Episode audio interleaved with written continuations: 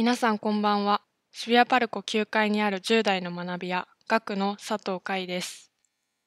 ミュージアムの夜ラジオでは、学に集う10代のみんなと一緒に、ミュージアムをあの手この手で楽しんでいる様子をお伝えしていきながら、リスナーの皆さんにも人類の英知が詰まったミュージアムの魅力をお伝えしていきたいと思います。第1回では上野の国立科学博物館を舞台にお送りしました。2回目となる今回の舞台は同じく上野にある東京国立博物館。博物館と聞くと正直少し緊張しちゃうような気持ちもあったのですが、いざ訪ねてみるとインスピレーションをたくさんもらえるような場でした。それにミュージアムだけでなく、上野の街も鑑賞するような気持ちで一緒に巡ってみることで楽しみが倍増。今回はそんなミュージアムと街を一緒に味わっていくようなこともお話ししていきます。それではお聞きください。よろしくお願いしお願いはい。で、えっと、まあ、東博で実際に法隆寺宝物館を見ていったわけなんですけど、まあ、あの突然じゃ自己紹介って言うとあれなんで、まあ、自己紹介も関しつつ、えっと、それぞれが宝物館で気になった作品とか一番好きだった作品をあのまず聞いてみたいなと思うんですけどじゃあ海斗くんはい。えっ、と、カイトです。えっ、と、普段は、えっとフリーターしながら絵描いたり、えー曲を作ったりしてます。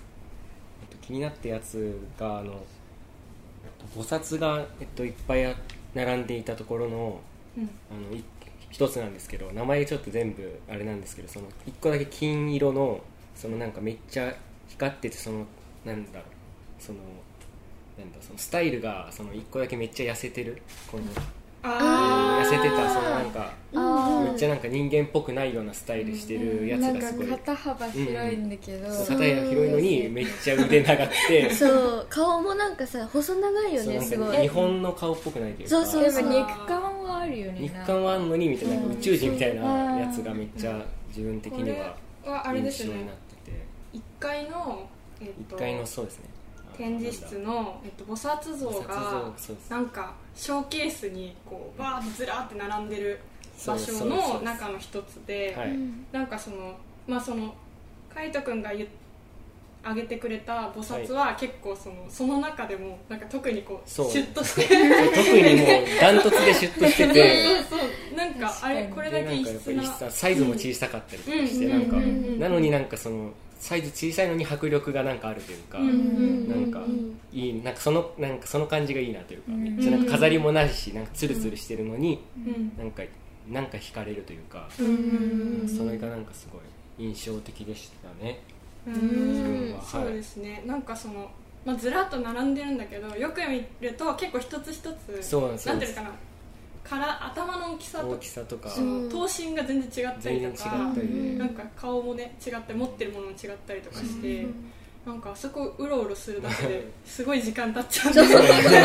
見てて飽きないというか。そう。ゆう。さんとか全然上上がってそう。くる気づいたらなんか菩薩ばっか見てて気づいたら誰もいなくてあれそう。みたいなそう。そう。そう。ちなみにそう。そう。そう。そう。ですね展示室がこう。1階と2階に分かれてて1階にその菩薩がバッと並んでるうんところがあるんですよね、はい。一つ一つがガラスケースうん。に収められてうん。てそれだけですごいというか、ねその周りから見360て。度さあの後ろも横もって見れるからさ。めっちゃ理解がね。理解がね。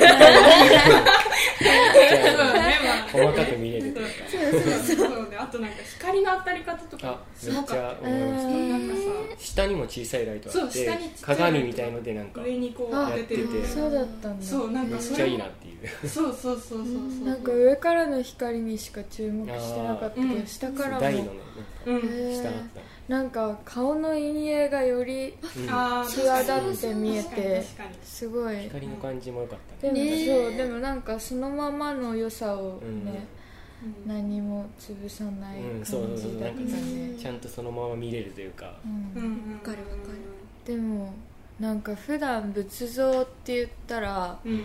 どれを見てもおう仏像だって思うだけで、うん。きっとうん隣にいくつか並んでいたりしたら、うん。もっと一つ一つの違いとかに注目するんだろうけどうん。こういう機会がないとなんか全然気づかなかっただろうことがいっぱいあった。いや本当に確かに。確かにね。うん。なんかその今回あの見学鑑賞する前にちょっとそのレクチャー的に東博の方からね、あの説明を聞いたんですけどなんかその時にそのなんか時代がなんかその,、その仏像のタッチとか、うん。なんかそのえ描き方とか、うん。でなんか時代がまあなんかある程度はこう分かるけど、うん。でもそのその時の好みとか流行りとかってうん。結構前後するから、うん。なんか同じ時代もでも全然違うそうそうそそうのがあるよみたいな話をしてて、リリバイバルじゃないけそうそうそうどこう行きつ戻りつやっているね、なんかあんだけ並ぶとそれが分かってわかるうん面白いなと思ったりしたんですけど、うんはいありがとうございます。じゃあ次陽子さんのはい。自己紹介からの、えーっと陽子です。今は高校に通っております。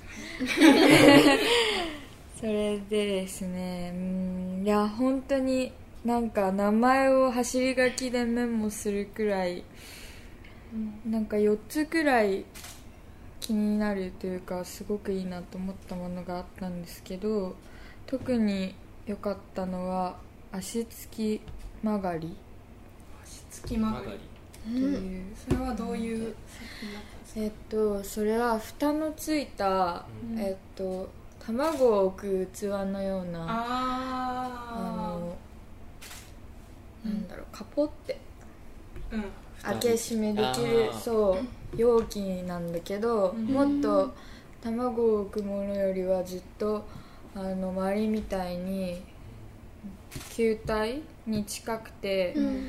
でも球体完全な球体ではなくて、なんだろう楕円？横から見て楕円で、でその蓋のてっぺんの真ん中に、あの少し装飾がついてるようなもので、えっとねそうそれがすごく良くてなんかなんだろう言言ってみたらシンプルではあるんですけどなんかなんだろうそのあのー多分金属でできていてなんかその丸くてあのー丸みのある形なのにその重さが見ているだけで伝わってくる感じとか、あとそのてっぺんの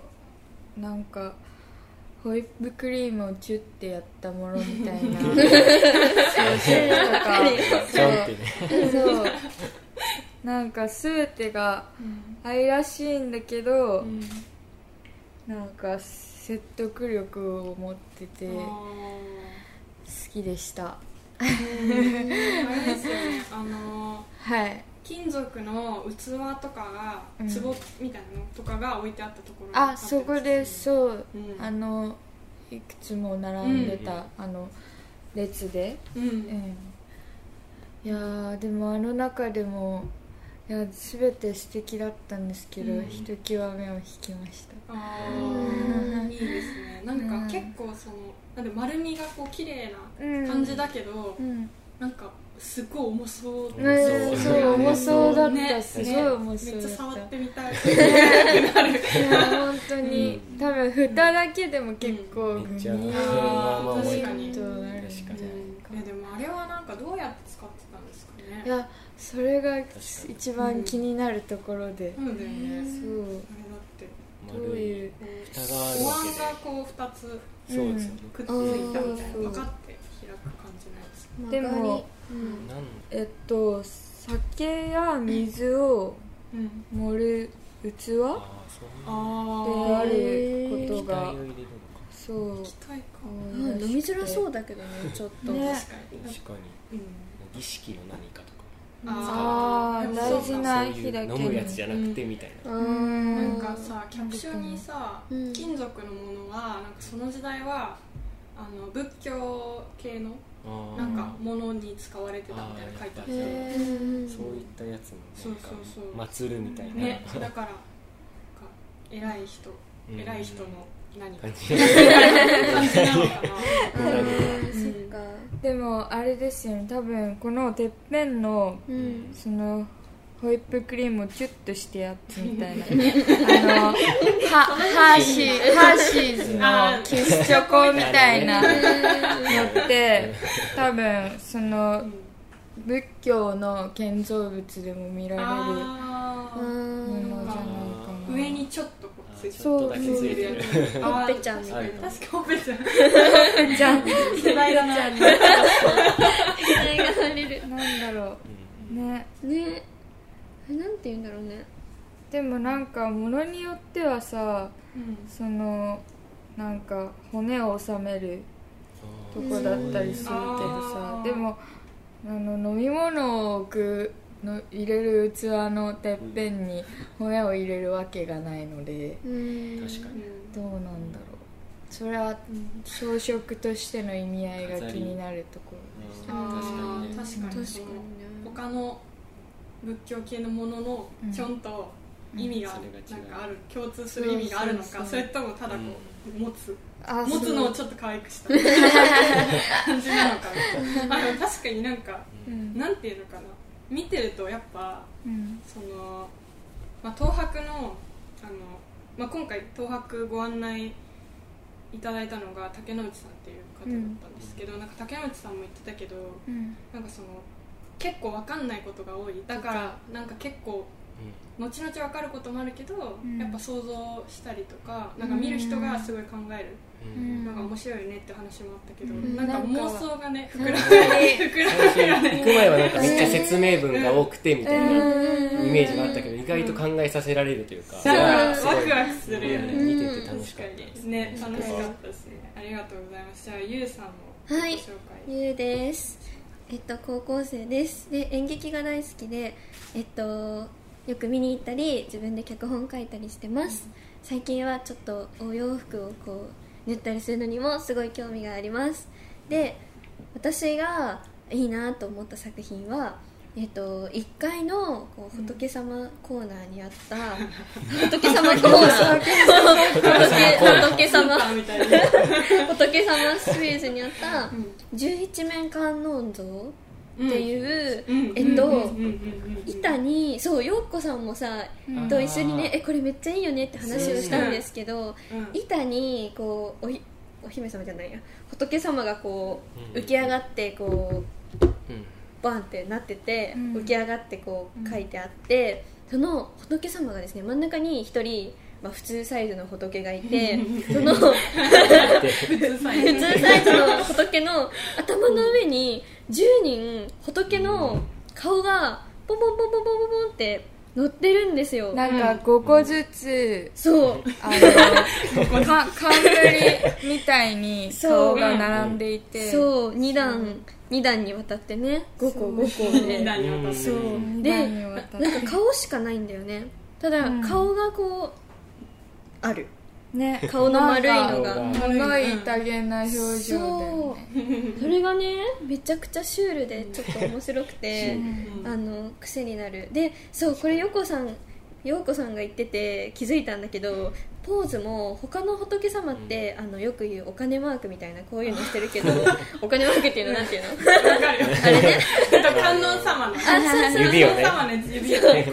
なんだけどこの子だけなんか「はーい」みたいな、あー。なんかえっとね角度がねうん。手のひらを見せてるのにも。さ割とあの指を揃えてることが多い気がするけどでもこのこの仏像はうんなんだろう仏像観音像はあのなんか開いてるそう。力がちょっと抜けてちょっとね手首に角度がついてて。う、ん。あそうだね。そう。今にも。そう普通のこのや仏はもう普通にこうまっすぐじゃないですか。手のひらの中指の先から肘までが。なんですけど、ちょっとなんか角度がついてて、なんかアイドルみたいなこう「ヤッホー!」みたいな本当にあの嘘だと思うけどそんなポーズをしてるんですよマジでそれがすごい可愛くて、あの癖になる。可可愛さ。癖になる。周りの模様とかもいい、うん。そう周りの模様もなんかちょっとなんだろうや矢尻みたいなのが、うん。なんかうねうね。そううねうね植物みたいにう。ん。張り巡らされててそう。れが結構西洋的にも見えて。そう、うん。ちょっとね。ローラー・アシュレイみたいなさうん。雰囲気をこうちょっと持ってる、あローラーシュレイローラー・アシュレイっぽくない？確かに。そう。それがすごい可愛くて私は大好きになりました。ううん。うん。可愛かったです。なんかそこの展示の並びうん。がなんか全部あの観音様一体の周りにいろんなこう観音様なのかな？なんかちっちゃい。ちっちゃいのが。のなんかいっぱいいるっていう。そうシリーズだったの。うん。そう。そうですね。そう。3個ぐらいねうん並んでて。えでもあれは何を表してるんだろうな、うんなんか33神次元そうそれもめちゃくちゃ可愛かっった33ってすごいなって思ってよく見たら本当にあの一番大きいうん真ん中にいる観音様のお顔のそう4分の1ぐらいしかないあの座禅を組んだそう。雲に乗ったねそう。子たちが。ポポポポポそう。もう豆粒みたいになっててね。そう。だってさそもそもさ観音像の顔全部違う全部違そう。う。うん。みんなある程度持ってるものとかもさ 変な変なちっちゃい玉みたいなんかえ決まってないの？うん。別に何でもいいのかなみたいなのは、なんかあの、うん。お水の亀じゃないけど、思ってね。筒とかそうね、そう持ってたよね。松ぼっくりみたいな。そう松ぼっくり持ってる子もいたし。かなんか例えばヒンドゥーの神様とかだったら、うん。その持ってるものくらいは結構限定されてるっていうか決まってるイメージがあってうん。だからここまでなんだろう。統一がない。えそれぞれ観音様として違うのかあああーそもそもね。いろんな神々というかなんかそう。っていうことかな、う。ん、でもどうなんでもなんかその、うん。ハスとか、うん。ハスの花とか、うん。なんかモチーフうん。は結構そのまあ仏教のモチなーフうん。なんだなとは思うけど、うん。名前も全部一緒だしね。名前が一緒そうだね。名前がそう一緒だあそう全部一緒なんだって思って難しい。まあ、確かにその一体をいろんな風に描いてるのか、うん。そのうんそれぞれの神々でもなんかその朝鮮のうん。あの時代朝鮮の昔の時代のうん。仏像とかうん。もまた違って見えて、うん。そう。違った。うん。だから海斗君が好きだって言ったのは、うん。うん。あれ朝鮮。当時の朝鮮あのーうん。そうだっただようね、ん。そう日本じゃなかったよねあうん。そこは。やっぱなんか違うなみたいな。うん。うん。からなんかねえなんだろまあ座り方とか。うん。もう面白い。うん。そあそうね座り方。こがそこも面違っ白かったなっていう。た確かに。座り方ね。ういや座りもう方の本当にただ腰掛けてるみ腰たいな。掛けてるのは知らなかっそう。たそれはイメージめっにないちゃ可愛いのがいてそう如来依蔵だっけ？うん。あそうそう。そう椅子の意に象象の。そう。うんうん象ですなんか普通にうちらが今こうやって腰掛けてるみたいな感じでよいしょって腰掛けてて、うんね、ちょっとだるって感じで可愛かったよね。なんか結構足とか宙ぶらりんで。宙ぶらりんだそう。そうでなんか私が知ってる仏像っていうのは、あぐらにせよ何にせよちゃんと座してたから。なちゃんと なんか軽く座ってないというかそうそう。いいんだみたいそう。な可愛かった。あるんだなって。片足乗せてるのとかね。ね イメージが変わったよね、確かに面白い、なんかまああんだけいっぱい見る仏像とかさ、うん。なんか観音像とかを見る機会ってさやっぱみ東博とかミュージアムとかに行かないとさ、うんない。ない。ないよね。ない。です。かすごい不思議な体験。本当に。あの見比べるとかもしたことなかったからうんうんうんうんうん面白いなと思いまし確かにすごい面白かったです。ね、いやもう表情とかもうん全然違うし、うん。凄みがあるから、うね見るだけでも結構力はいって、うん。うん。確か顔もねそれがうん。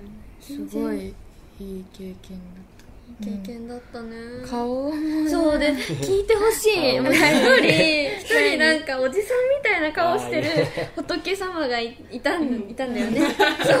そう。めちゃくちゃツボだったんだけど、あの仏様って普通こうちょっと卵型でこう、うん。ね顔がトゥルリンとしてて、うん。目もトゥルリンとしてて、ん。口閉じてるみたいな、うん。そういうねなんかお上品な中性的な。そうそうそう。なんだけど一人なんかめっちゃエラ張っててエラー顔。いやだっていうのえいや別にあのディスってるわけじゃないんだけどちょっと輪郭がちょっと四角っぽくて、結構こう顔がねゴツッとしてて、で結構鼻がねこうデンってしてて、うん。普通なんか鼻が通ってるイメージあるけど、うん。結構団子鼻じゃないけどね、鼻鼻があぐらをかいて。いた鼻があぐらをかいて。鼻が広がってるみたいな。広そうそう広がって そういうこと？そう。あぐらをかいていて、でなんか口もちょっと開いてるんですよカポって。開いてたね。そうそれびっくりしたそう口開いてる大体閉じてるもんね。そうそうそうそう。ちょっと開いててしかもその人なんか頭おでこにもう一人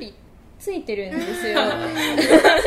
仏が、うん。そう。それも含めてしかもなんかおでこの真ん中にお花みたいのつけててめっちゃそれもなんか顔のいかつさに なんだけど頭につけてるのお花みたいな。なんかすごいギャップがあってうん。あ仏様でもこういうのありなんだって思って結構すごい面白かってトップ2ぐらいで好き。でもなんか私たちから見たらさ、うん。ちょっと珍奇なくらいだったけどさ、うん。でもずーっと見てたらさ、うん。多分作った人がどこに美しさを見出したのかとか分かったのかなとか思うけどうん。でもやっぱりちょっとなんか不思議な感じがしたよね。不思議なあの感じ。あの一人？一人。だけは、うん。なんかその隣にいたのは、うん。裾とあの口角の上がり具合が両方アシンメトリーなあー。仏像でうん。そう。だからなん。か作った人の美しさうんを見出したところがなんか分かった気がした。うん少しだけシンメトリーが綺麗っていうのじゃなくてそうそうそう。アシンメトリーが綺麗って思ってたのかなみたいな。なんか裾のこう折れ折れ曲がりじゃないけどうん。ひだみたいなのもちゃうん。んとシンメトリー。大体ねシンメトリーとか対称そうだようん。ねそれもとっても綺麗なんだけどなんかちょっそと凝ったことをやろうみたいな。ひねりをみた ひいなねりをね。そう。いうのがあった。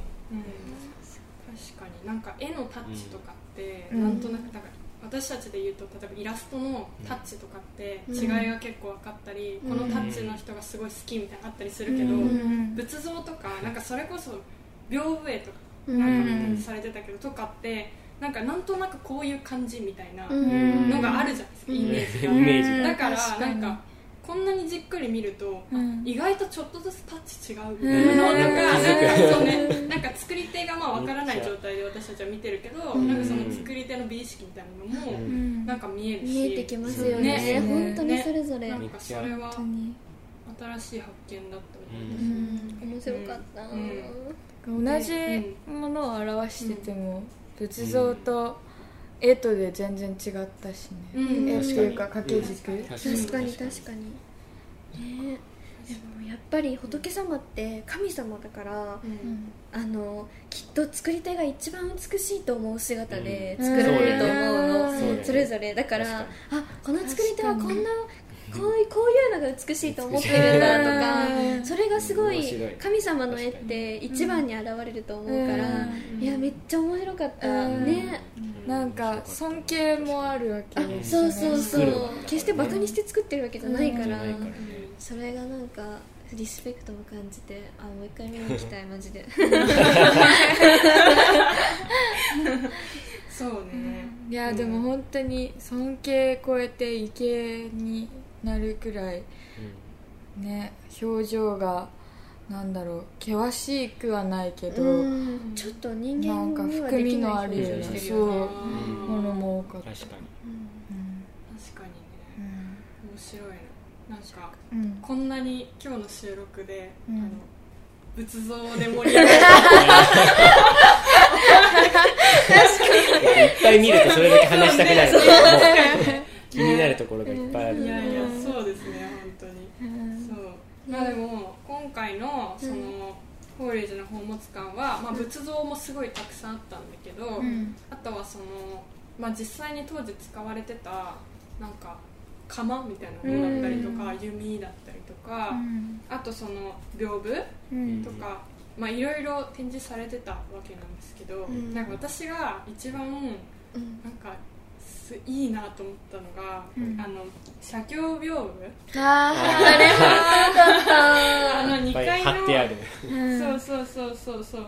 なんか2階の一番奥にあった屏風でなんか屏風ってやっぱりそのまあ風景とか、うん。なんかまあ松の木とかうん。その、まあ、戦ってる姿うん。とか,、なん。かそういううん絵が描かれてるのを想像してたけど、ん。なんかこれは、えっと、真っ白な屏風に、うん。えっと、写経？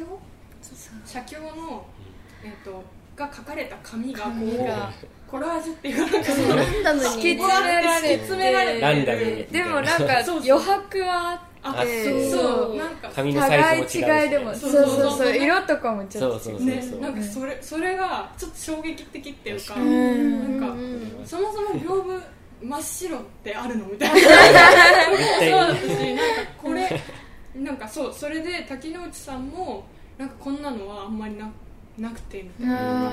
そもそもこういう DIY 誰かがこううんそのまあ画家の人当時の画家の人とかこう描いて特注で作るみたいなものじゃなくて、うん。誰かがこう貼っ貼たってる貼ってるっていう。屏風っていうのはもう全全然ないみたいなことを言っててねなんかあれ衝撃でしたよね。すごかっ本当にたは貼っていいんだう。ん。絵のイメージがねねそうそもそもあったから。そう。なんかカスタマイズする。屏風をカスタマイズするっていうなんかマインドが当時の人にあったんだっていうのをびっくりしたし、うん。そもそも屏風っていうのは、まあ、その今はこう展示されてるけど、昔はまあなんていうのパーテーションみたいに使ったりとか、うん。まあそのうん。インテリアじゃないですけどね、うん。なんかちょっとそういうニュアンスもで使われてたっていうふうに、うんまあ、さっき聞いたけど、うんなんかその、まあ、基本的にお金持ち身分の高い人とか、うん。偉い人とかがへ家で使うもの。うん。だから、あこれ身分の高い人がこれやったんだみたいななんかちょっとなんか親近感っていうか。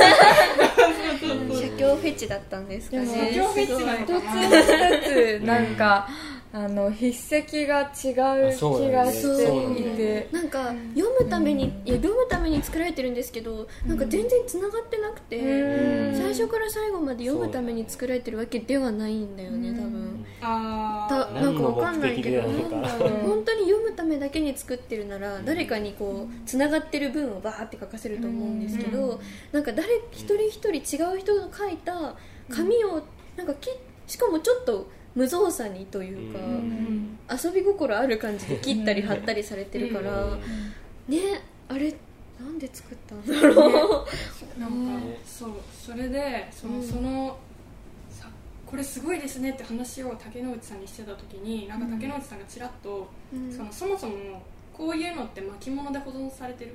昔はされてるからうん。でだからそこ切り出して貼ってたのはなんかすごい面白いみたいなこと言ってて、あー確かにと。思ってなんか私たちはさああいうの見ると原稿用紙とかうん。想像するけど便箋みたいなのとか想像するけど、うん。巻物着物。で当たり前に保存されてたものを切ってうん。貼ったんだって思ってわーって 両手で左手と右手で広げてチョキチョキってどこが気に入ったのかわからないけど とにかく抜き出抜しき取るみたいな。ね。ね。なんかなんかこれを作った人のことがめちゃくちゃ気になる、捉え方自体が変わってますよね。そうだよね。なんかこういうアーカイブの仕方がなんか当時に当たり前にあったのかなってそもそもなっていう。うん。だからなんか第一人者の可能性。なんか先駆けの可能性先もある。駆け確かうん。にそうね。今回は宝物館だけしか、まあ、時間的に見れなかったんですけど、うん。東博はあの東博の中に本当にいろんな本館があってあでまあ平成館とかうん東洋館とかいろんな建物が中にあるからうん。なんかでちょっとお庭っぽいところもあったりとかして、うんね、それぞれの建物自体もすごい面白いし、ね、展示もそれぞれ違うから、なんかもっといっぱい見てみたいなっていう、ん。ね、だってあれですよ1日に見れる数が3500 3500件。ぐらいあってで、えっと、収蔵作品自体、まあ、そのその時に展示されてるものじゃなくてこうしまってあるものも含めだと12万件ぐらいある。ってなんかそのあるあんまり規模感が分かんない。いやもう一生かけて見られる 400, 400回行かないと見尽くせないよね12万件。ああ確かに。だって1回で早3000だから。早い。本当だ。すごい。だから。ね。うん。でもなんか剣っていう数え方は品じゃなくて、うん。なんかまとまりとしてねそうう個数じゃなくてまとまりとして捉えて12万っておっしゃっててうん。もっとあるみたいなね。一個一個で数えたら。え観音像ってあれで一件かな？そういうこと？あれ一件だったらやばい。などうかな？そんな。あれで一件だったらやばいね。はい果てしがない気持ちになって。確かに。ねうん。いやなんかまあ今回の法隆寺の宝物館は法隆寺が607年たああに建てられたから、607年607前後のものがそうを見て、うん。なんかこれだけなんか親近感が湧いたりするっていうのは、うん。なんか不思議。うん。だけどまあでも同じ人間とか そういうことなんか不思議ちょっとなんかね不思議な気持ちもうん。あったし、なんかまあその他のねなんか館を見た時も多分その時代のものとかにいろいろ思ったりとかうん。するんだと思うんですけど、なんか銀かんざしを見た時それを強く思った。うん。うんうんうんうんなんかもちろん昔の人も同じ人間だしうん。頭髪が生える人もいるからかん。ざしとか櫛があって当たり前なんだけどうん。でもこれを実際に頭に紙に通していた人がいたんだと思ったらなんかなんだろうより生々しいそう食感を持っ確かに。イてメージもしやすいしね。そう。体験した感じがしてそう。なんか前まではむしろ美化じゃないけどうん。素敵だなって思ってたものをなんかかんざしっていうすごい美しいものなんだけど髪の毛に通してたんだって思ったら すごいゾクゾクするくらいうん。なんかなんか変な気持ちになって いやそれが嬉しかった。そうだよね。でもあのかんざしとかも、うん。なんかそのそんなにまあすごくこうきらびやかうん。で、なんかそのなんていうのかな今つけてても、うん。なんか多分大うん。わからない。全然わからない。うん。まあそのうん。宝物なのでなんかつけられないけど、でもつけてても絶対なんかあの違和感なく生活に馴染んだりとかすると思ううん。から、なんかそういうものが607年にあってうん。2022年みたいな。あで見てる私たちみたいな。すごいそこがなんか。ねね。ーなんかそれをすごい面白いな。3429年に残す私のヘアアクセサリ千1500年後ってこと？さらに先。ーあれケンさん間違えた。かなでもなんかやっぱり生活用品がうんなんだろう一番実感を持って確かに。見られたかなって思います、確かに。そうだね。もちろんすごいなんだろうその入ったところのにあの螺旋階段に吊り下げられていたあそう装飾うん装飾もうすごくてもうこれがもうこれよりもっともっと大きうな家うん。にそうあったって思ったらすごいうん。びっくりしたんだけどん。でもやっぱり生活用品の方がなんかね確かにその。昔の人の延長線上に生活が分かるとそうかね。そうそうあったんだなって思って。そうだね。なんかあとすごい竹之内さんが言ってて印象的だったのが、うん。あの他の国のそういう昔のものとかって土から掘り出したりとか、うん。発掘するみたいな,、うん。なんかことがあの結構多かったりするんだけど日本のそういう昔からのものって人づてに、あの代々渡ってきてるものとかが多いっていうふうに言ってて、うん。まあでも掛け軸とかは本当にそうなんだと思う、うん。その家から家にみたいななんかことなのかもしれないなとも思ったしなんかそれが日本固有の文化ってなんかちょっと誇らしいなみたいな感じの丁寧さというか、ね。だからそのかんざしとかもなんかおばあちゃんがうん。孫になんかお母さんに渡して孫に渡してなんかひ孫に渡してみたいなのがのなんか連鎖の中でなんか最終的にまあ最終的にか分かんないけどなんか東博に行き着いたと思うとうん。なんかすすごいことストっていうーかリーなんかあ全部連なってるんだ。みたいななんかねその歴史を感じられるのっていうのはすごい面白いですよね。そうですね。うん。ねうんそうそうそう。であとさっきその東博のあ東博のって観音像のなんか光の当て方？なんか下からはい。光をこう当ててるのがめっちゃ良かったよねみたいな話うん。もなんかしてたと思うんですけど、はい。なんかそういうそのまあめっちゃ昔のものだから劣化したりとか、まあ、それこそ掛け軸とかも、うん。その色あせちゃったりとか,、うん。なんか酸化しちゃったりとかしてるじゃないですか、はい。なんかそれをなんかその保管うん。をめちゃくちゃいろいろこう工夫してやられてるっていう裏側もなんか今回ちょっとお話聞いて見えたじゃないですか、なんかそれもすごいですよね。すごい。光の当て方とかも工夫されてるんだろうね、うん。きっと、そうそうそう焼けちゃわないようにとかね。うん。なんかうんあの古い布うん。を修繕できるって聞いたのはびっくりした。なんかあ布ー破れたやつとかそうそう布ってね何をどうしたらって思うけど、うん。でもすごい元通りになってたのを見て、うんそうですね。残そうってするそのなんか努力みたいなあれがすごいなって。ういうか、ん。そのボールペンを使わないようにとか、うん。そういうのもなんか、うんあそうなのかみたいなインクとか確かになとか思ったり、うん。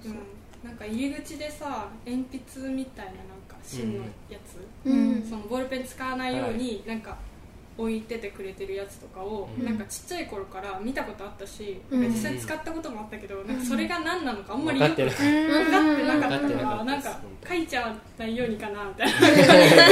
そうい 確かなんかでも鉛筆でも書けるよなとかなんかふわふわふわ考えてたけど、ん。あそういうことか。保存のね。いや本当それ。ね。うん。なんかそれちょっと納得したし、なんかそのそういうう昔のものをこう受け継いでいくとかっていう、まあ、その連鎖みたいなこともあったけどなんかその間にやっぱそれをこう受けただただこうなんていうのかな次の世代次の世代だけじゃやっぱ残っていかなくて、うん。ちゃんとこう保管してたり保護したりとか、うん。なんかそういうことが管理、うん。まあ、がずっと必要なんだっていうのは、うん。なんか改めて知ったし、うん。う。んなんかそれはすごい面白かった。面白かった。うんうんなんか東博ほどじゃなくても、その持って手に持って渡してきた人が大事に持ってたんだなって思う、あー。今残ってるってそうだね。ことそうだよね。そうだよね。うんだよね。うん東博の歴史は150年だけど、うん。だから1400年から1400年前からうんそう。150年前に東博に渡るまでの1000年ちょっと、うん。もうずっと誰かがさ、もう誰かが同じように保管をちゃんとやってたっていう。そうそうそう。ね孫にさこれは私の形見だみたいな感じでさ。あー確かにそう考え1000年もう1000年だよ。そうでなければねここになあって見られなかったものなんだなって思いながら。やばいよマジで。見たら、本当にそれは宝物ですよね、うん。そんなに大事にされてきた逆にでもその見れなかったやつも逆にいっぱいあるのかなって。あ逆に少ないのかなってあれでも。確かに。いやー本当だよね。うん、なんかまあえっと東博で見たものとかをいろいろ話してったわけなんですけど今回のそのまあ鑑賞体験というかで、まあ、この収録を踏まえてそのミュージアムへの印象とかってなんか結構変わったりしました？あどうですか？結構いや結構変わりましたね。その持った、その最初にも言ったかもしれないですけどそのなんかもっとその押し付けられるようなうん。感覚というかそのこれはこうでこうでっていうなんかその説明を見見て見てのその作品を見て自分の考えをあんまり出せないというか結局説明うんあそうなんだって教えてもらうみたいな感じのイメージがあったんですけど、いざ行ったらもう思ったよりもそのすごい考えさせられたりその面白い感じで想像できたり、写経なんで貼ったんだろうとか、うん。そういうのも分かんなかったりとかそれをなんか話し合うのが面白いなというか、うん。なんかもっとなんか勉強しないで行ってもうん。なんかこうめっちゃ楽しめるんだなみたいな、うんうんうんうんそういう知識がなくても、うん。あんま歴史とかもうん。とか思いましたね。ううん。ん、いいなよかった。ようこさんどうですか？なんか竹野内さんのお話を聞いた時も思ったけど、あの竹野内さんはもちろんあの東博にあるものを知り尽くした上で、その分からないところ施設で分からないところは分からないっておっしゃってたのがめっちゃびっくりして、そう。びっくりした、でなんか、そうそういう分からない部分がありながらもなんだろうそのものはそこにあって、なんだろうその私たちのうん。働きかけじゃないけど、によって、そのまあなんか知れることがたくさんあるわけじゃないですか、それってすごい面白いしなんか博物館って言ったらなんかもう全部なんだろう。なんかえっ、となんかこれはこういうものだって教わりに行く気持ちでいつも言ってるしそれは別に間違ってないと思うけど、でもなんか今日はもっと自分から想像したりして見ることができたのはその最初に学芸員さんのお話で想像してみるっていうのを聞いて胸に留めて見たからちょっとまた違ったし、そうですね。すごい普段と全然違ううん。気持ちでした。うん。うん。確かに。本当に。ね。うん。違ったね、うんゆうさんは？とさっき海斗君とかも陽子さんも言ってたんですけどなんか教わるものだと思ってたよね、マジで。思ってた。よねとか言ってさ。えなんか今まで博物館ってじゃあちょっと仏教について勉強してから行こうとかなんか仏様についてちょっと勉強しようみたいななんか勉強ありきで行くものだと思ったんですけど、何も分かってない状態で「何これかわいい」とか「なんか面白い」みたいな方が逆にそう自由に見れて、ん。なんかなんていうの？インスピレーションじゃないけど、うん。なんか新しい、あこんなこともあるんだみたいなもあって、それがすごい新鮮でそうだから思ったより博物館って自由で楽しいし、なんかこうやってさ「え可愛かったよね」とかさ「何だったんだろう」みたいなさおしゃべりするのも超楽しいし、あんまり堅苦しくないんだなって思って、うん。ねマジで。本。当にそう。うん。なんかそういう純粋な感想がさ、うん。その当時の人の感覚とさもし少しでも重なる部分とかあったらさ、うん。めっちゃいいなって思う。最高じゃん、うん。心がつながってんだわ、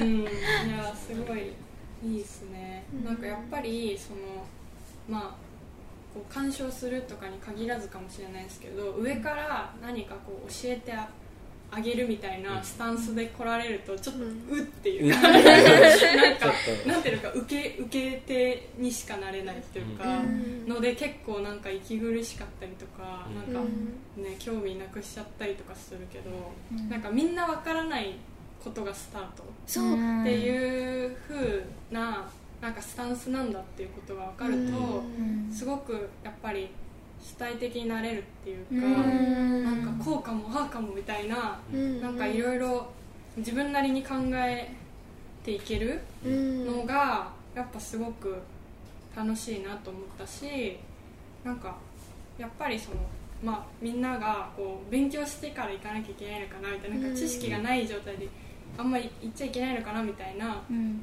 なんか感覚もなんか私もすごいなんかそういうの分かるなと思ってたんですけど、うん。でもその知識をつけてから行く場所っていうよりもなんかその場からこう、うん。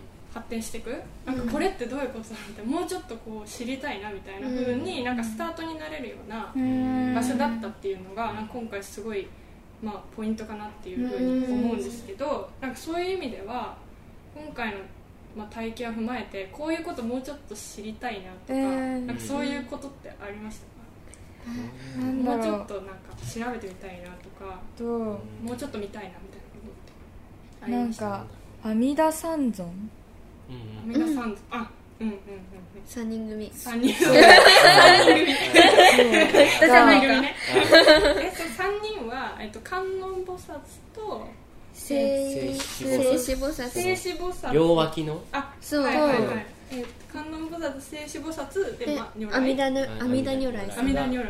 うん。なんだろう。その3人の関係性じゃないけど、うん。なんていうか。なんかそのうん。などういう役割を担ってるのかとかうん。気になったかな、もうすごい具体的でいいです。めっちゃいいです、うん、えー、えゆうさんは？私はもう今日はずっと菩薩のコーナーにいたんですけど。え掛け軸とかもちゃんと見たんですけど。なんかそれぞれうーん一人一人装いが違うといえども、うん。同じようなマークを身につけてたり同じポーズをしてるグループがいたりそれって多分何か意味があって、うん。ただあこれかわいいとか面白いだけじゃなくてじゃあこのマークはどんなことを表してるんだろうとか、うん。このポーズはどんなことを表してるんだろうとか、うん。この菩薩ちゃん菩薩ちゃんっていうの？何？仏像さんが こう私に訴えかけてきてることは何なんだろうっていうことも、これ今度は詳しく知って見れたら、また違った楽しみ方があるんじゃないかなってもう本当うん。多種多様なんですよね、菩薩って。そう顔も違うしなんか頭に乗っけてる子もいっぱいいるし、そうお花もなんかつけてたりなんか可愛いぼ中に菩薩が入ってるペンダントみたいなのしてたりとか。さらに。そう菩薩 in 菩薩みたいな。マジで面白いロロケットみたいな。そうロケット開けたら菩薩みたいな マジで面白いと思って。だから今度はそれが表してる意味とかん。なんでこういうのがついてるんだろうみたいなのを知れたら多分5倍ぐらい面白くなるんじゃないかなって。そうだね。絶対そうそう。なんか一見西洋的に見えてもさ、ん。なんか絶対日本のものなのに西洋的に見えたものがあったじゃんいくつかでもなんかそういう中にもなんかシンボルとしては完全に仏教で、そのもものだったりしてさ、うんそういうのってなんかどどれどれをどこから影響を受けてとかもそれめっちゃ気になるし気になる。それをたどってみても絶対面白いしキリがないぐらいね。ねそう楽しいと思う。ん絶対楽しい、うん。やばい。確かにねなんか指とかもそうだよね。あそう。そうなんかそう指の形結とか構こうなんか物を持ったりとかしてる指が、その私たちだと親指人差し指かなって思うけど、うん。親指中指が結構多かった、多かそれがなんか何か意味があるのかだから結構指の動きがよく見ると全然違って、うん。うん。うんなんかそことかもねそう手って結構大事だ、うん。大事なんだなって、うん。なんか手の指の作り込みと足の指の作り込みが あそう。そう、うん。逆に手はめちちゃくちゃ作り込まれてるから多分、うん。なんかね意味があるんだと思う、うん。ま手なんかでも今やってみて思ったけど狐みたいに。人差し指と親指で輪っかを作るより中指と親指で輪っかを作る方がなんか乳乳尾に握れる？見える気がする。見た目が。見た目がね。そう。いや全然違うかもしれないけど その中指と親指であることに意味があるんだと思うけど、うんで見た目とか。もそううん。見た目としてももね。なんか柔らかく美しく見える確かに。そういうことなのか。な指のね、うん。うん。えでもなんかそういうちょっとした豆知識みたいなのが入ってみたら、なんかさらにねなんかいろんなことに気づけそうですそうよでね、すね。うん絶対意味とかね。えもう沼だよ仏像マジでね 沼沼で深い深いうん。ちょっとこれから沼るかもしれないまあでもいろん。な沼がありそうですね、なんかまあうん。今回は結構仏像が多かったけどうん。なんかね仮面とかもあるかもしれない。です面白そう儀式のこう鏡とか。あ絶対面白い。いろんな沼をねなんか掘り下げてった。らいっあぱい、でも、なんか思ったのは、その解説というかその年代とか書いてあるプレート、うん。なんか情報は少なかったけど、なんかそれが良かったしあとあの英語表記うん。だと日本語ではわからないことが分かったりしてすごい。そに。れすごい。そうなんかこれ何に使うんだろうって思ったやつがなんかうん。リチュアルとか書いてあって、うん。あ儀式のものなんだとか、うん。あとなんかそのそうクソそうねめっちゃめちゃくちゃ面白い話があるんですよ。マジで。ね。えなんだっけ？なんとか。紛争や。紛争や。なんか紛争やっていうやつ。あの糞にあのうんこの糞にあの掃除の層に衣って書いて紛争や。もうめちゃくちゃ偉い。ね。なんじゃこりゃみたいな。これの英語訳でプリストそう。の祭司も様の。のって書いてあってそそう。うプリストのなんだうんこなのに祭司みたいそう。な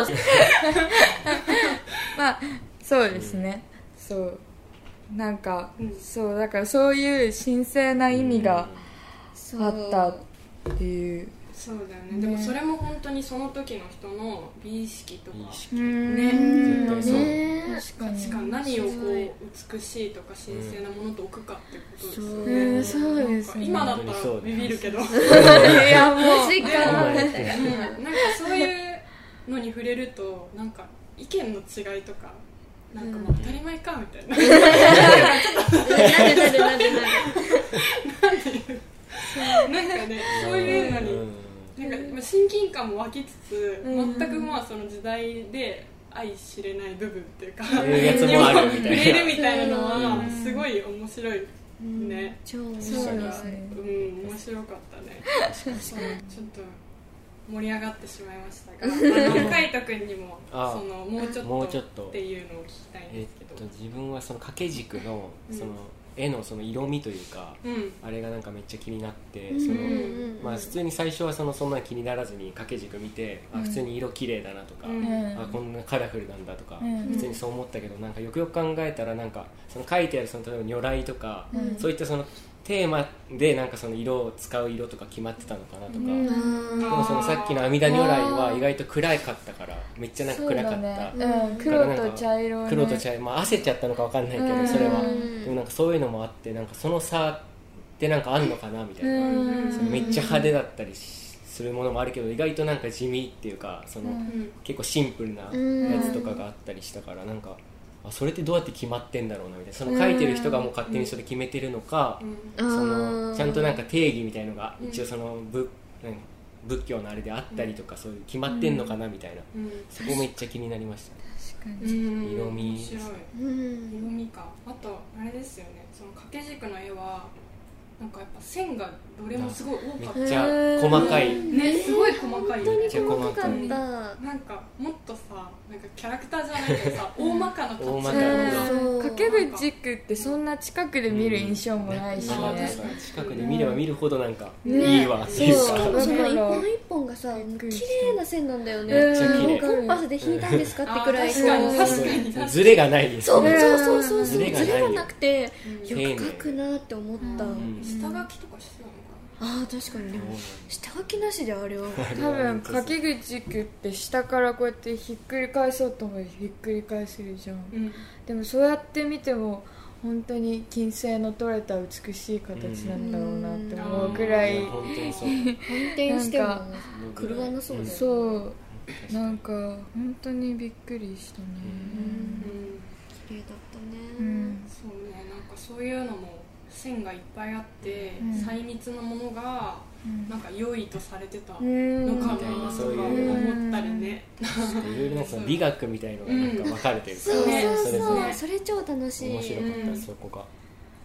でもなんかなんだろう色の指定じゃないけど、この菩薩のこの部分はこの色みたいなのは、パッと見た感じでしかないけど、うん。あんまりないのかうん。なって思うくらいうん。いろいろいっな、ぱいあったね。ね。うん。本当にそう。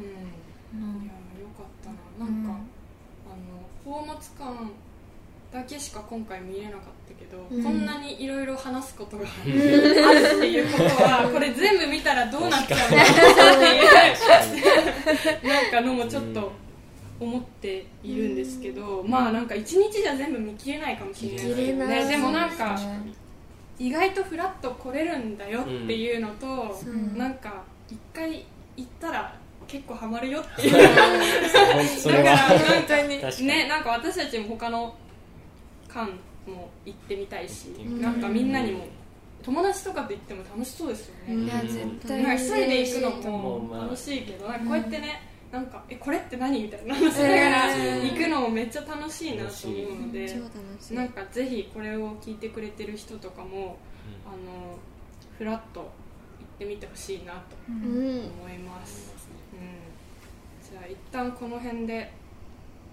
前半は終了ってことで。はい、ありがとうございました。ありがとうございました。ははいじゃあ休憩終わりっていうことでえっと、はいはい。お返事ありがとうございますえっと前半では、まあ、あの東博でのね体験とか思ったことをいろいろシェアしながら話していったんですけど、はい。えっとまあ、実際に今日は東博に行って、まあ、街を上野の街をちょっとブラブラ歩きつつ収録は、えっと中町通りにあるスナックで今やっているっていうことで、まあ、そもそもスナックあんま行かないと思うんですけど、なんかそういうその街の中の全然初めての場所でやってるっていうのもあるんですけどあのまあ今日の一日を踏まえてでもあのこれまでの体験でもっていう感じなんですけど上野の街ってそもそもなんかどういう印象があったりとかなんか行きます？そもそも、まあ、海斗君は、まあ行きますね。まあでも友達となんかその散歩したりぼーっとうん。なんかその遊びに行ったりみたいなぐらいなんで、なんかうん。今日みたいにそのちゃんとじっくりその上野公園の周り見たりとか、うんうんうん、そういうのはあんまりしたことなかったんで、うん。なんかいろんな発見というかそのうん。稲荷神社うん。のとことかも初めて今日行ったし、そのうん夜基本上野公園行くんでそのうん。なんか神社閉まってたりとかして、やっぱその入れなかったりとかは知らなかったんでその、うん。すごいなんか発見があったかなとか思いました、あとなんかすごい時間がめっちゃゆっくりに感じたというか上野自体なんかその流れがうん。すごい、そうですね。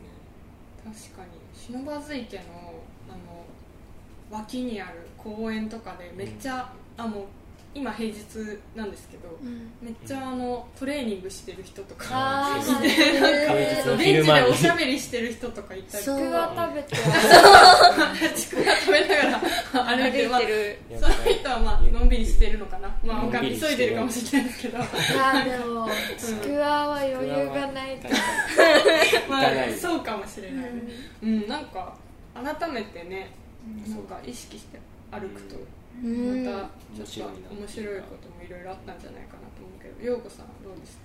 いやーなんか結構街全体が伸びやかな感じで、なんだろうそのアメ横とかもちょっと通ったんですけど、うん。うんそのお店の種類もいろいろあるし、うん。そのお店自体の形態営業形態じゃないけど、結構自由にこう服とかうん。わっと重ねてあって、うん。置いてあってセールだとかすごいもうワクワクするようなうん。感じだったかなって思います。なんか上野にこれまでの印象だとその国立科学博物館とうん。あと国立美術館？新美術館？あ西洋美術あ失礼しました。とっていうイメージがあって、うん。そうで東博にちゃんと来たのは初めてだったし、うん。でもなんかなんだろうその東博であの古代のもの日本の古代のものを見た 後にうん。ちょっと出て歩いたら蓮の池があって、うん。もうまたもうちょっと歩いたら、うん。そのなんだろうごちゃっとしていて楽しい横丁があってっていう、なんかいろんな面がある感じギュッと詰まってる感じが面白かったううん。んそうですね。うん。ゆうさんはどうですか？私はそんなに上野行ったことなくて、うん。結構学校の遠足とか、ん親に両親にこう連れてってもらって、うん。ちっちゃい時に動物園とか遊園地とか上野公園とか、だから結構なんて言うんだろう。ちょっとした遊園地みたいなそんな記憶がすごいイメージがあったんですけど、うん。今日こうやって歩いてみてスナックがあったりあと大倉劇場っていうちょっとエッチな、ね、映画を 流すところがあったり、うん。あの結構大人の街っていう側面も持ってるんだなって思って。そう今日は結構あず今までずっと遊園地とかどもう遊園地なくなっちゃったけど動物園だけだと思ってたけど、博物館とかうん。美術館とか、そういうなんていうの飲み屋街としてのうん。一面もあるんだなって思って、うん。なんか面白いなって思いました昼と夜に来るんじゃ全然違いそうだよねそんな感じする。公園があってそういう街もあってっていう、そう確かに。結構カオスだよね言われてみると。そうだ顔ね確かに。それがいいところじゃないかな確かに確かにうん。楽しい。うんうん。なんか全然関係ないというかうん。上野の駅前ってうん。あの横長でうん横長で低めの建物がわーっと集まってる感じがうん。すごい外国みたいだな。ってうん。ちっちゃい頃ずっと車で通って思ってたっていうだけ、うん。うん、でもなんかキラキラしてる。うん、ちょっとその特殊なうん。街の感じは私うもん。前からしてたな。でもね今回普通になんかただ街にこう遊びに行くとかじゃなくて今回はその最初に東博を見てその後街を見て、まあ、もちろんその収録をすることも前提に、まあ、見て歩いてってしたわけだけど、うん。なんかそうするとちょっとそのなんていうのか、まあ、何話そうかなとか何見つけられるかなって思って歩くっていうのもあるし、なんかその東博も大きい敷地の中に何個も建物があって、まあ、その一つを見た。うんし、まあ、本館も行ったじゃないですか、うん。なんかそのなんかその敷地がちょっと拡張街に拡張ししてる感じっていうかな。うん。難しいけど。うん。なんかそういう感じもしてだからその鑑賞体験の延長として街を見たっていうのがななんかそういうちょっと発見のポイントにもなったのかなってちょっと思って。なんかだってあの上野公園のあのお稲荷さんの神社のなんか脇にあの扉に閉まっててなんかここからは聖域ですって神の域、へなんかえ行ったじゃないですか。あの行きまし開けたなんかあれとかもあうん。あそこに張り紙があったんだ。そうそうそうそうそう、へー。で扉があってなんかそれを開けて中入るとみたいなもう本当に撮影も禁止でみたいな、うん。場所でなんかあの異世界観っていうかなんかああいうのもでも普通にただ遊びに行ってその目的地までの通り道としてあそこを通ったら、あれ開けるかなみたいな。なんかちょっとそのみんなで歩いたからっていうのもあるしなんかそういうなんか見つけようみたいな,、うん。なんか気持ちとかその鑑賞体験の延長にあったからなんかそういう発見もあったのかなとか、うん。うん思ってなんかそれもすごい面白かったですよね。うんうん。うん、なんかあとそれで言うと、うん。えっと、東博に行った後にあの、まあ、街歩いて途中でそのあの大丸松坂屋上野店にも、うんまあ、行ってうん。であのそこは250周年かな。250年以上、あの上野の街にあるっていう、やばなんかいね250周年っていうちょっとすごいびっくりだっったんだけどなんかそこもちらっと見てね。うん。なんかそこでもあのアンモナイトがねなんか。壁のそうそうそう。そう壁に使われてる。じゃないのかな、なんか壁のね中に。今じゃ無理だよみたいな。そうそうそう。うん。話とかもちらっと聞けたりね。ううん。んなんかそういうのも含めてまあその東博の中でえっとまあ、こう文化を守っていくとか継承していくみたいな話もありつつなんかそれがちゃんと街街にもそういうのがあるんだなっていうのをうん。なんか感じれたっていうのもあるのかなとか思ったりして。うんうんなんかアメ横の空気感はかなりいい意味で独特だった、うん。そうなんか本当にそう。あのなんだろう。絶対にこう温存されてきたあのムードがうん。あって、うん。それを体いっぱい受けた感じがします、うん。あ公園行ってその後だったからねそう。なおさらですそうね。ね確かになおさら。ーうんうん。ちょっと身構えたくらいだったけど、ね最初入る時本はでも全然なんかフラッと来て、お店を見るだけで楽しいんだなっていうことが分かったかもしれない、うん。それは何だろう。ね博物館に行くという開いた心だったのかな、あうん。うんなんかすごい良かったね、うん。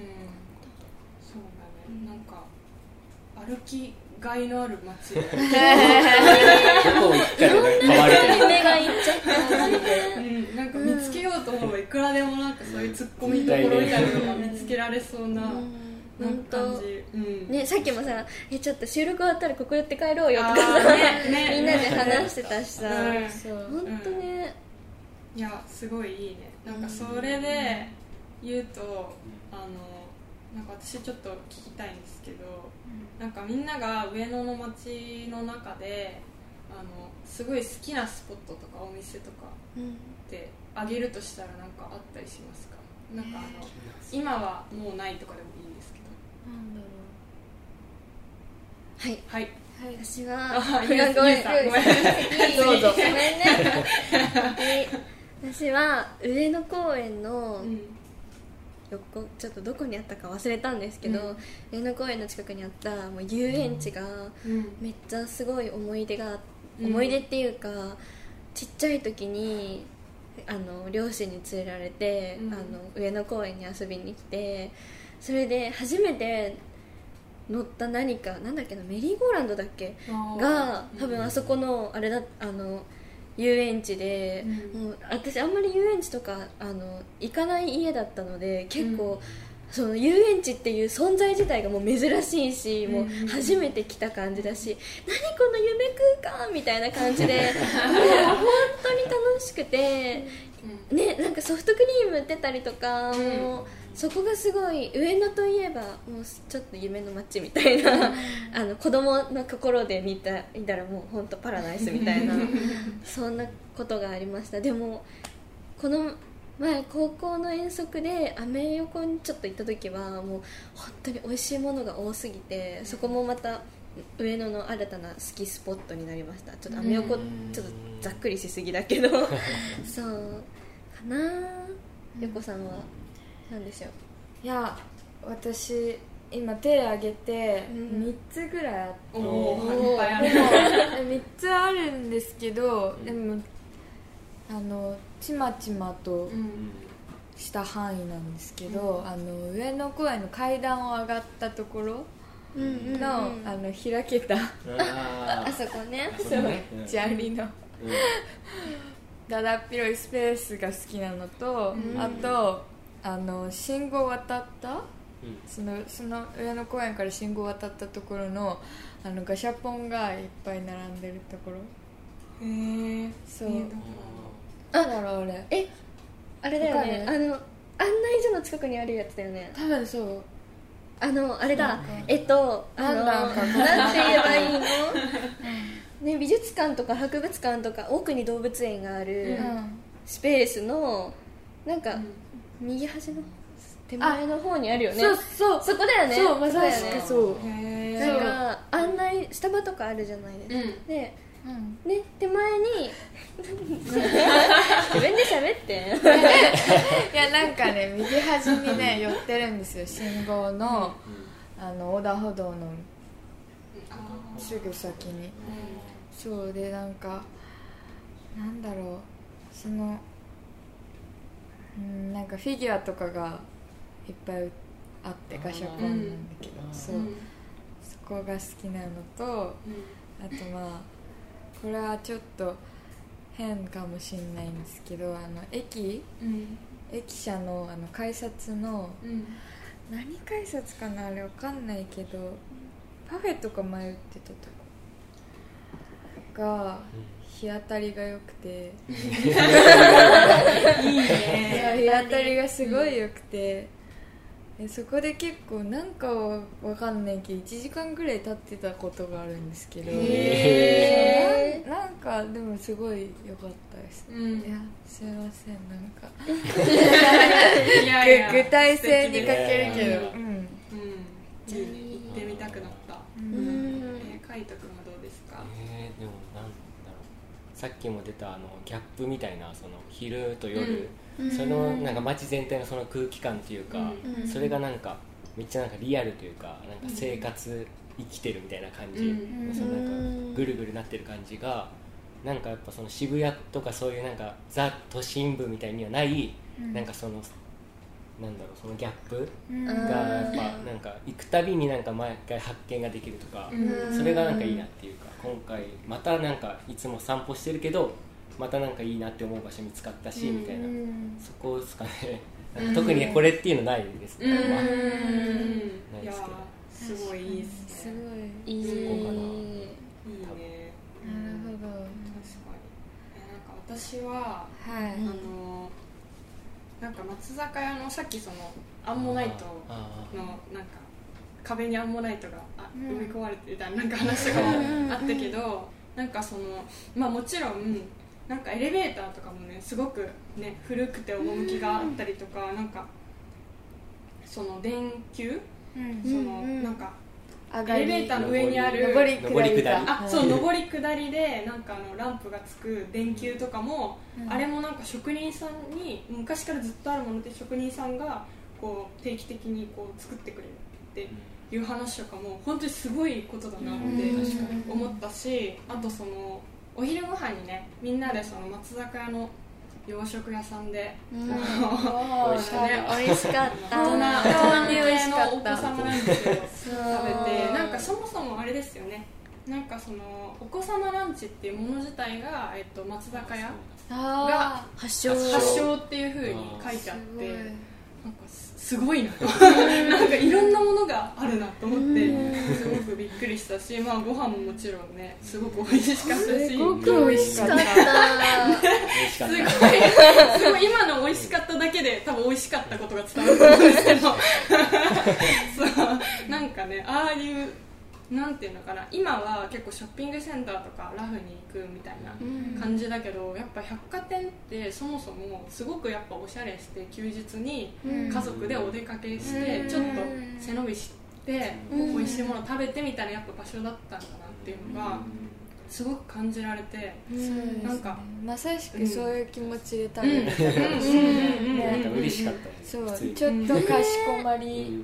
でも楽しくうん食べれる、うんなんかすごく良かったなっていうのと、うん。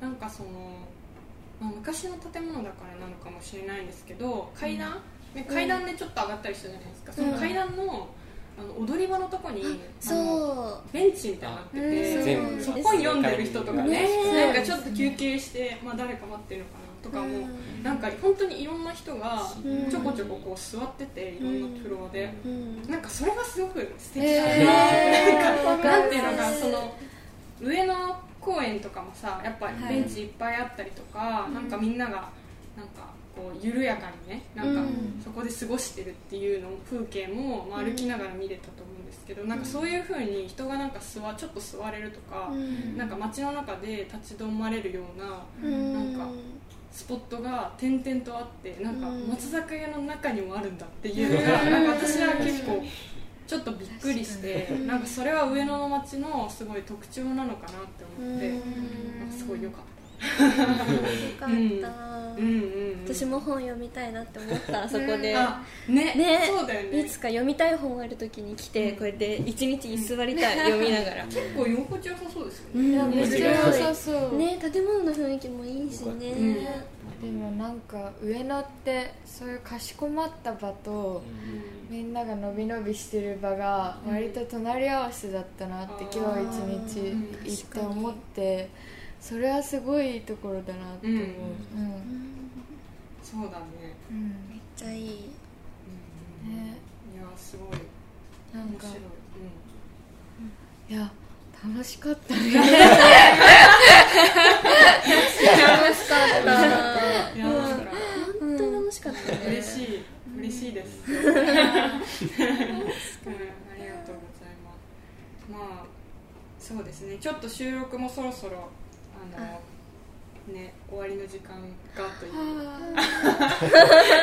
めっちゃいい反応。ありがとうございます。という感じなんですけど、はい。いや最後にうん。うんまあなんか今日一日上野で過ごしてみて、なんかまあ今日もねあのスナックで収録とかねなんかいろいろ新しい体験もしたんじゃないかなと思うんですけど上野の街になんかこんなものがあったらいいなとかこんなこと上野の街だったらできるかもとかやってみたいかもみたいなことがあればぜひ聞きたいなと思うんですけど。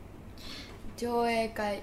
おお あの上映車でうん。上映するやつ。野外上映会。そう。車？あのそう車でみんなで乗りつけてあなんかでっかいスクリーンがなんか上野ってだだっ広い場所が,、うん。が多いしアメ横みたいにギュッて詰まってるところの隣にだだっ広い場所があるからみんな遊んだ後に車でビューンって来て映画を見る。天才じゃんあー えー絶対楽しい。あでもうん現実的ではないのかな。えでもさなんかそういうのってさ、まあ、フェスとかもそうだけどさなんか屋台がバッて出るじゃん、うん。でも上野だったらさアメ横でいいよね。なんか確かに。アメ横でバーって行ってなんか、うん。うん。新しくお店が来なくてもさアメ横でこう遊んで、うん。そのままこう流れていって、うん。うんうん買ったもの食べながら映画見るとか良さそう、えー、それやりたいね心から。心から。心から。心から。最高っすね、最高なんかいいねうんうんえ書いとくとかあでもなんかなんだろうアメ横になんかめっちゃ思ってる2階とかになんか空き店みたいなあなんか看板そのままだけどなんかやってんのかわかんないみたいなうんのがあってなんかそこでなんかそのギャラリーじゃないけどなんか絵とかそういう展示とかしたりとかなんかもったいないかなみたいなそう何かスペースが結構思ったより空いてるからうん。なんかそこはなんか一時的とかでもいいからなんかそういうのをなんか自分が絵とか描いてるから、うん。そういうのなんか展示したら面白いかなみたいな、ガヤガヤした通りにう一個に階段上がったら絵があるみたいなあのがいいかなとか確かにね。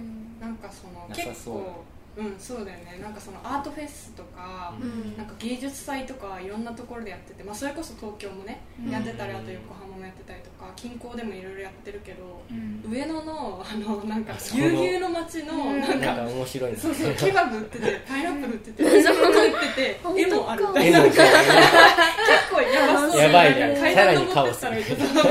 なんかでもそういうねなんかアートとかの置き方とかは結構面白いし、なじませるみたいな、うんうん。確かに、うん。なんかギャラリーってどうしてもっていうかうん。あの情報を少なくすそうるから場自体が。さなんか何もない通りにあるとかさ。そうそうそうだから上野にあったら全部ね。うん。でなんか今これこれもそう。スナックでうん。撮っているけれどうん。なんかなんだろうなんか意外とさ、うん。あのあしっくりみたいなことはあるかもしれない、そう。確かに、意外と落ち着くとかうん。ね、でもすごいリラックスしてうん。みんなで話せて。いるそうだね。なんか一見全然違うのとか合わなそうなものが意外と合うみたいな、なんかハーモニーをなんかなんていうそういうのにチャレンジしてみるみたいなうん。場として面結構上野はいろんな、うん。ね、きっかけとかがありそうですね、確かに、うん。いや面白い。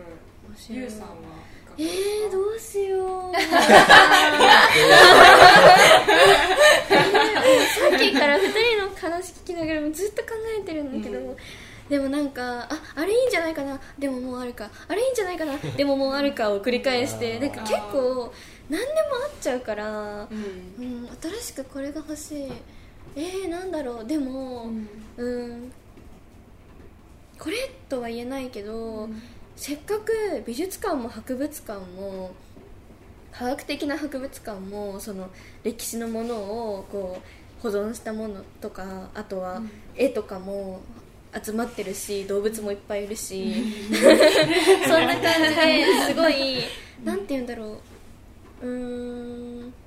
アメ横みたいにすごいごちゃっとしてるのとはまた違う詰まり度があると思っててその、上野公園の方のこう博物館街というか、うん。博物館街？町何？博物館の集まってるところ。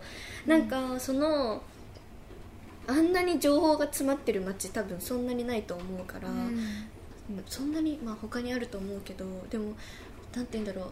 その何でもある情報の詰まってる感じを、うまくコラボレーションして活かせる何かがあればえー、例えばなんだろうね美術館にある動物の絵とかを集めて、上野動物園でこの絵に描かれてる動物は実際にはこちらですっていうのを結構作ったりとか。なんていうんだろう。ピカソはこの動物実際に見たこの動物はこういう風に描いてましたみたいな。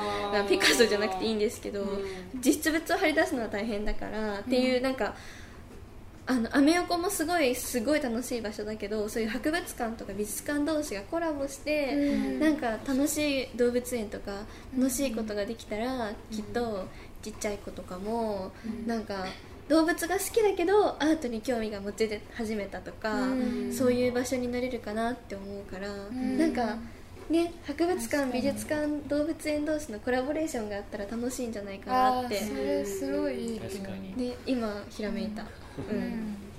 いやなんかあの軽い気持ちで振ったのにみんなちゃんとその企画っていうかなんかそのちゃんとこう私がどこどこ行きたいとかやりたいじゃなくてなんかこんな風になったらもっと街が面白くなるんじゃないかみたいななんか話をしてくれてちょっとびっくりだしでもどれもめっちゃ面白そうだなとすごいいいですね。なんかそういう風にそのまあ東博の前半でのこう作品とかなんか自分の見見たものをなんか自分が思ったことをそのまま言葉にするとかなんか自分で想像するとか,、なんか主体的に見ていくっていうのもそうだしなんかそれと同時に街もそうやってなんかこういうことがこの街ならできるのではないかとか、これはやったら楽しいんじゃないかみたいな,、なんかその場にあるものだけじゃなくてなんかそこからこう想像したりとか、もうちょっと踏み込んでいくっていうのがうん。なんかやっぱすごく楽しいし、ねなんかいいなって改めてあの話を聞きながら思いました、うん、いや本当にじゃあそんな感じで今日は、えありがとう。ありがとうございました。ありがとうございましたはい、えっと、ミュージアムの夜ラジオ第2弾。今回は陽子さん、海斗くん、ゆうさんの3名をお招きしました。ありがとうございました。ありがとうございましした。ミュージアムの夜ラジオ第2回お聞きいただきありがとうございました。東博の方が作品について様々な専門知識を通して解説してくれつつも、わからないことはわからないと言ってくれたことがとても印象的でした。ミュージアムの専門性や知識にインスピレーションを受けつつも、そのわからなさを共有してくれる姿勢そのものに、10代の皆さんも響いていたようでした。また、今回の対談を通して、ミュージアムがもっとラフに楽しんで訪れていい場所なのだということが、もっと多くの人に届いていったらいいなと思います。